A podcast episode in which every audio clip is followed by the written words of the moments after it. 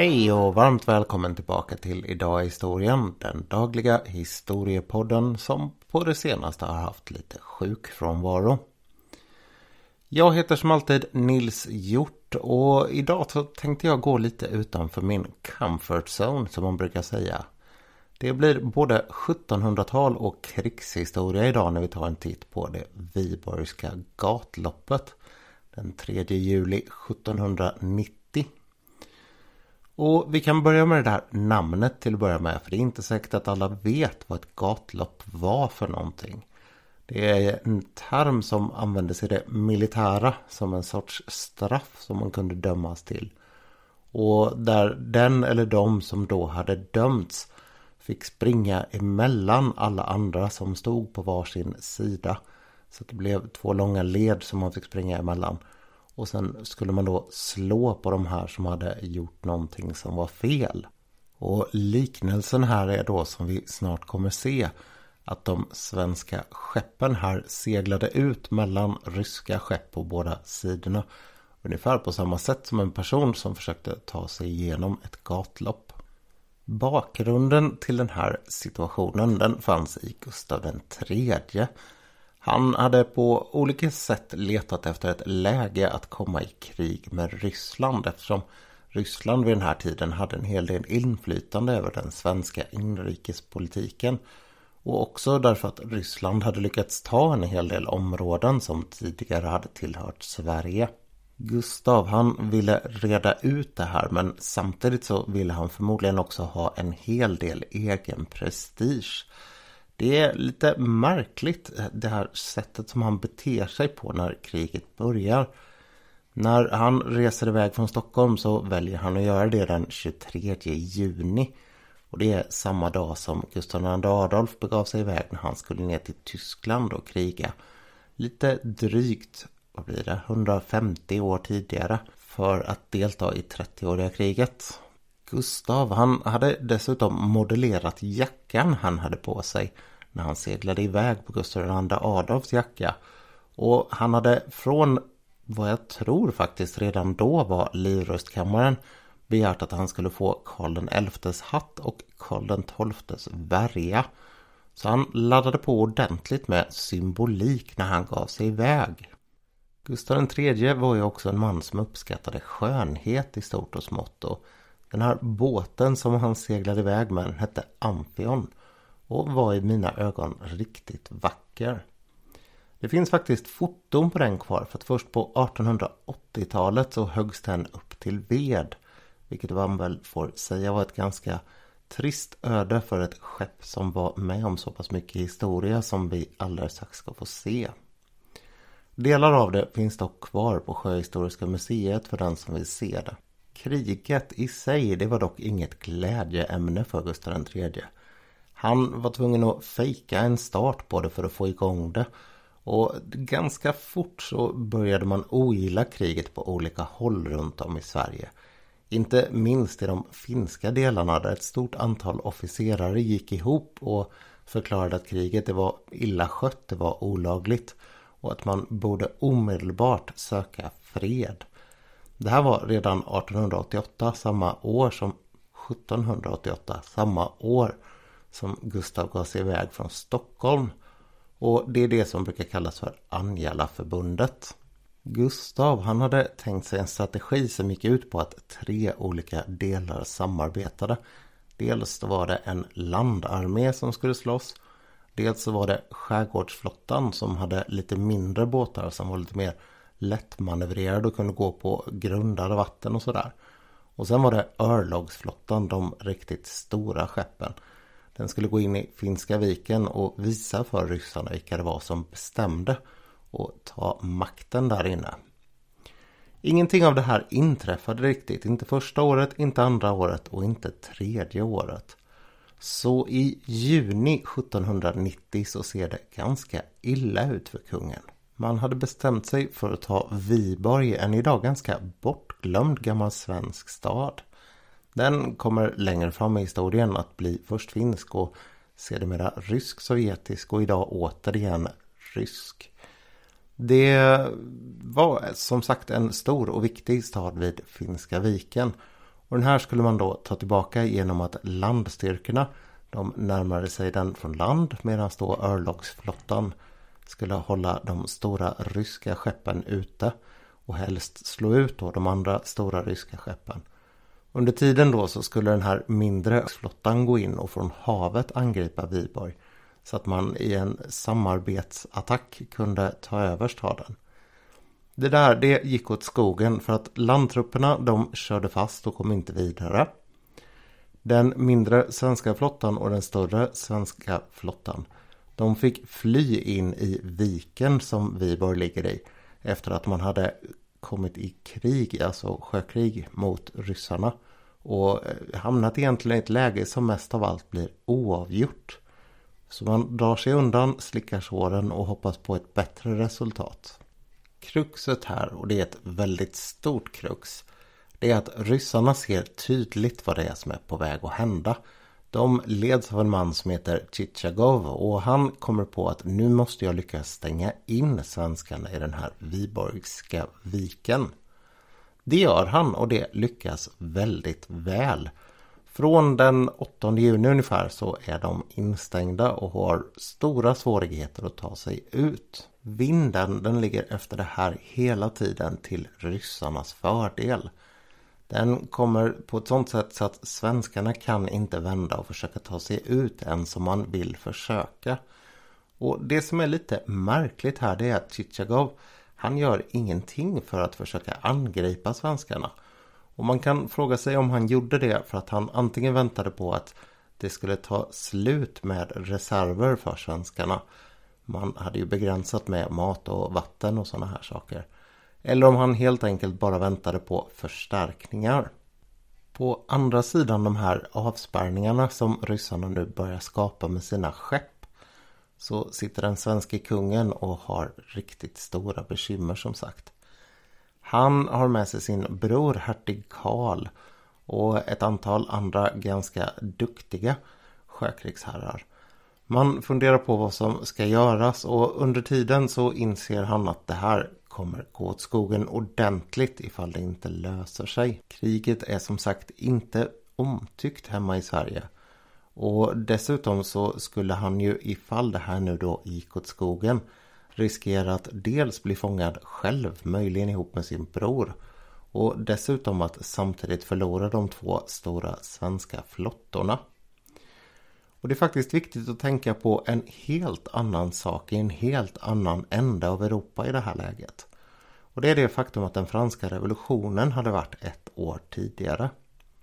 Så man får tänka på att det finns en hel del så här strömningar och tankar som går på högvarv runt om i Europa om att enväldighet och kungar och sådär, det är väldigt dumma idéer. Det här börjar växa sig mycket starkare nu än vad det har gjort tidigare. Och dessutom så har ju Gustav III vid det här läget hela tiden stegvis successivt tagit sig mera och mera makt och runt omkring honom byggt upp en väldigt tydlig position där han är kung och varken adel eller riksdag har särskilt mycket att säga till om. Från att under en period tidigare faktiskt ha haft det. Kungen han bestämmer i det här läget att sätta allt på ett kort. På natten mot den 3 juli så bestämmer han sig för att ta chansen när vinden väl vänder. Den börjar komma upp i ryggen på de svenska skeppen istället och han kallar till sig olika personer som han behöver för att kunna genomföra den här utbrytningen som man nu ska göra. Gemensamt så planerar man hur den ska gå till ombord på Amphion. Och Gustav han förespråkar att man ska försöka ta sig ut österut. Där har det varit lite så här småstrider under natten. Men de andra de säger att det är nog mycket bättre att försöka gå ut västerut istället. Och kungen han ger med sig och går med på den här idén. Han får dit en man som heter Puke, Johan Puke. Eh, vid tretiden på morgonen och förklarar att du och ditt skepp Dristigheten det är ett linjeskepp. Jag ska återkomma till det där alldeles strax. Ni ska gå först ut här. Samtidigt så påminner han Puka om att Pukes far, han förlorade huvudet när han skulle försvara Gustav IIIs far. Och han säger att jag hoppas att du gör detsamma för mig nu. Det vill säga jag hoppas att du vågar satsa allt på den här utbrytningen. Och då svarar Puka honom ett väldigt klassiskt citat. Ja, nog fan går jag ut men hur det går med de andra det får vi se. Jo, ett sånt här linjeskepp som då Pukes dristigheten var. Det var de absolut största skeppen som man slogs med under den här tiden. De kunde ha uppemot 100 kanoner och ha en besättning på mellan 500 och 900 man. Och det säger ju sig självt att det här var riktigt stora kolosser för att jämföras med någonting annat på den här tiden. Idag är ju skepp betydligt större återigen än det där. Nåväl, klockan sju på morgonen ungefär så börjar man sätta fart på det hela. Det börjar hyfsat bra. Man tänker sig att man ska gå ut med de stora linjeskeppen i örlogsflottan först och sen ska man följa efter. Skärgårdsflottan ska gå närmare land så att den ska kunna gå i skydd av den stora örlogsflottan. Och sist så tar man alla småbåtar. Tanken är också att det här ska gynna möjligheten att sticka fort eftersom man har legat inne i den här viken på det här sättet så att man inte ska börja försöka ställa om ordningen på vilka båtar och skepp som ska åka var. Det stora bekymret här är att linjeskeppet Finland direkt när de drar upp ankaret så går de på grund och blir liggande kvar. För Puke så går det betydligt bättre. Han sätter full fart ut. Och när han kommer fram till de första ryska avspärrningarna så hålls de också av linjeskepp. Man blir ganska överraskad på den ryska sidan och därför kan Puke glida igenom emellan de här och sen samtidigt skjuta så mycket det bara går. Vilket gör att ryssarna de får en hel del stryk. Det gör att det går lätt för de här andra skeppen som kommer efter att gå ut och igenom sen.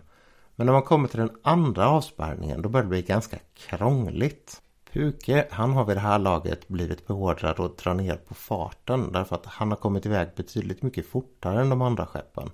De har haft mer bekymmer med att få upp sin fart. Samtidigt så börjar en hel del skepp nu att gå på grund. Och det har man vetat att den här vägen ut, den västliga vägen, den var både trängre och grundare än om man hade gått ut den östliga vägen. Men det här är också någonting som, även om det låter som en nackdel, kan vara en fördel.